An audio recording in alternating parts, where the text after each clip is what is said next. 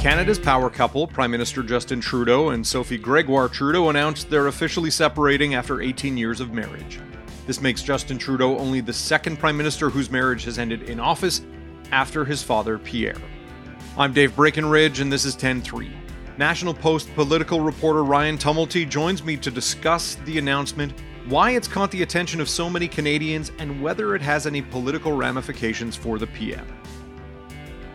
Don't forget you can find us on Apple Podcasts, Spotify, Google, Amazon Music. I'd love it if you could leave us a rating, a review, and tell your friends about the show. So, Ryan, this slow summer news season got a bit of a jolt this week with the surprise announcement on August 2nd by Prime Minister Justin Trudeau and his wife, Sophie Gregoire Trudeau, that they are separating, that their marriage of 18 years is, is coming to an end. How did they make this announcement, and what did their announcement say? You know, the, the, the news started, I would say, to trickle out around Ottawa, around the rumor mill that is this town sometimes, uh, sort of late Tuesday into Wednesday. Um, but the formal announcement came Wednesday at about noon. Uh, they made it on their Instagram pages, um, and both of them essentially posted the same message, which was that they were going through a separation that they intended to continue co-parenting their uh, three kids, and that uh, you know they were asking, I guess, for a little bit of privacy uh, while they work through this. I mean, you know, it's a tragedy. It's um, it's an 18 year marriage. It's a family that is going to be going through some uh, real a real mess for a while. I'm sure all with the layer of him being the prime minister of Canada layered over all top of this. Uh, for those who don't know much about the couple's backstory. I mean, the prime minister has been a high profile person since he he was a child, but they kind of came together in part because of their their public profile. So those those who don't know a lot about the couple and their their history, how did they meet? Yeah, they met. Uh, they apparently co-hosted a, a charity event together back in 2003.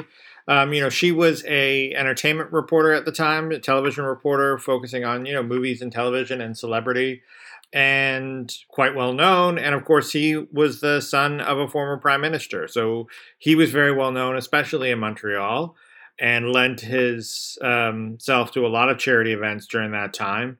And this is how they met. You know, they met at that event. It led to, like a lot of stories, it led to a couple of dates, and before long, they were married for those who've been following the prime minister's political career, Sophie has been kind of a key part of this very public image the PM had crafted for himself, including appearances at events and on official trips. And while there's no official first lady role in Canada, how did Sophie fit in with the prime minister and his work? And did she have her own work or her own role separate from the prime minister? You know, I didn't see her work as um, as really sort of in necessarily integral to to the prime minister. Certainly, she you know volunteered with some charities and did some work there.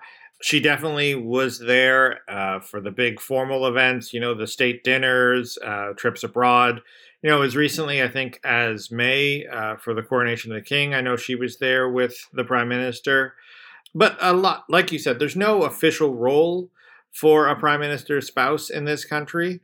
Um, so they tend to fade into the background. Laureen Harper, you know, she volunteered with a bunch of charities here in Ottawa uh, and did the state dinners and things like that. But it's usually a much more understated role than, say, the, the First Lady of the United States.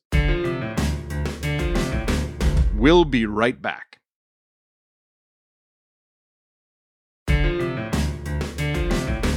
And so Canadians have learned about the separation. Um, but I think they may be curious well, what happens now? Does Sophie continue to live at Rideau Cottage? Does she live elsewhere?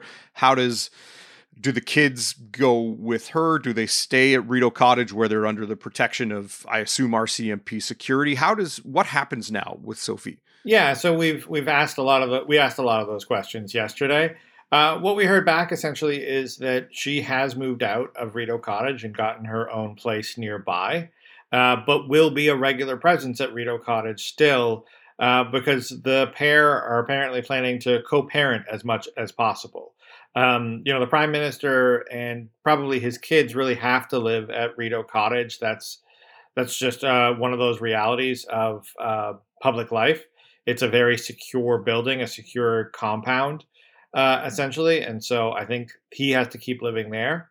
Uh, we've been told sort of the the the prime minister's spouse activities those are going to fade away. She's not going to be at the state dinners anymore. She's not going to be traveling with the prime minister when he goes abroad to assorted events.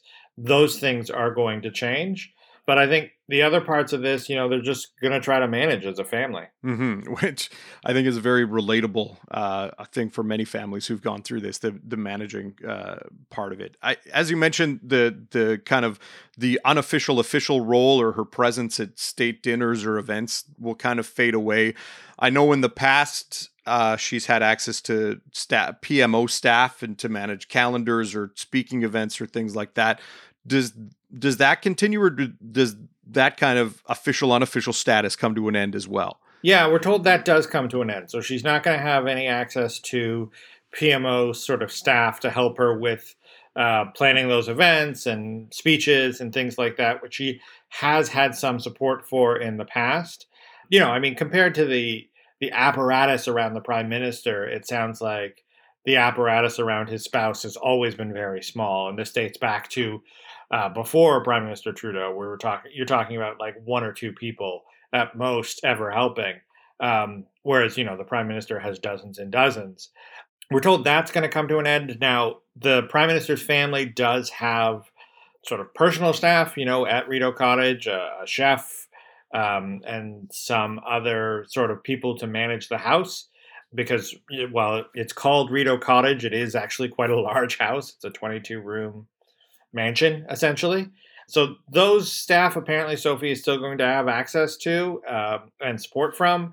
But her role as as the prime minister's spouse is coming to an end. She is going to just be mostly focused. It sounds like on on being a parent. Yeah, and I mean, part of that is this idea that we've you know over the last few years we've seen very I guess public photos or or carefully crafted photos of the the prime minister and his family on vacation every summer in August and I can imagine for some sense of normalcy for the kids that they may still be going on a trip together is is that something that's still taking place this year? Yeah, that's that is something we've been told. The prime minister, like you say, normally takes this uh, vacation in early August. That is going ahead next week, and apparently the whole family is going. So they are, like I said, they are managing this co-parenting thing that we know a lot of families, as you say, uh, have to manage. Now, generally in political life in Canada, one's personal life is considered a private affair. I mean, there there are rare occasions like there. I can recall the relationship between uh, former Conservative cabinet minister Peter MacKay and Belinda Stronach, who famously uh, crossed the floor from the Conservatives to the Liberals, and they had a very public relationship and also a very public breakup. Or another prime minister named Trudeau, uh, Justin's father Pierre, who who also divorced while in public office, and uh, that became a big story at the time. Why do you suppose there's a great public interest in this separation, even as both of the parties in, involved and even many pundits in Canada say they all deserve privacy? Yeah, you know, I think um, they are big public figures. Um, you know, you, you cannot be prime minister of Canada without putting your family in the spotlight, which is why a lot of people, frankly, pass on the opportunity. You know, among other reasons. I, I think there's there's going to be interest in this. There's going to be ongoing concern about what exactly happened, and I'm sure some people are going to be digging into those things. Uh, but mostly, this does just seem like a family going through a rough spot. You know, uh, marriages are hard. And I think they become harder uh, when you are under a national spotlight for 18 years. You know, this was something that was under a lot of scrutiny this entire time.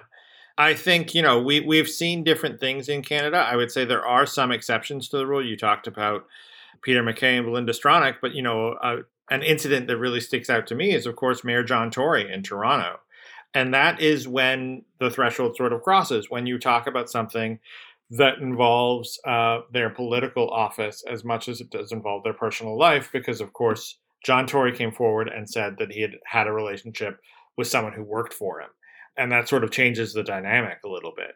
This doesn't seem to be that. What we are hearing, at least, is just that this is a separation. So I think there will be interest in this and there will be attention in it, but I think overall, you know, the prime minister is still running a G7 country. He's still has a new cabinet and a foreign interference inquiry um, he still has a lot on his plate, and I think these questions are going to fade. So at the end of the day, the the political may overtake the personal, just because of the fact that there there are many political issues that that Justin Trudeau is facing right now. Yeah, you know, I think as much as um, you know, Canadians are definitely going to take away from this different things. It may change their impression of Justin Trudeau, uh, because certainly, I think you know the fact that he was a family man with a wife and kids was really part of his image for sure, as it has been for most politicians with with families like that.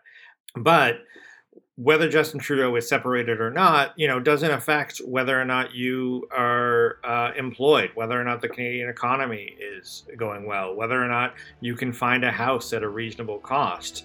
These are sort of the issues that Canadians worry about day to day. Um, and they don't really change if Justin Trudeau is is with his wife or not. Mm-hmm. That's a fair point.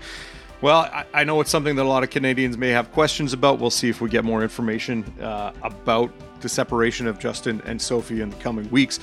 Ryan, thanks for your time. No problem. 10 3 is produced by Tyler Dawson, theme music by Bryce Hall. Thanks to my guest, Ryan Tumilty. More from him at nationalpost.com. I'm Dave Breckenridge. Thanks for listening.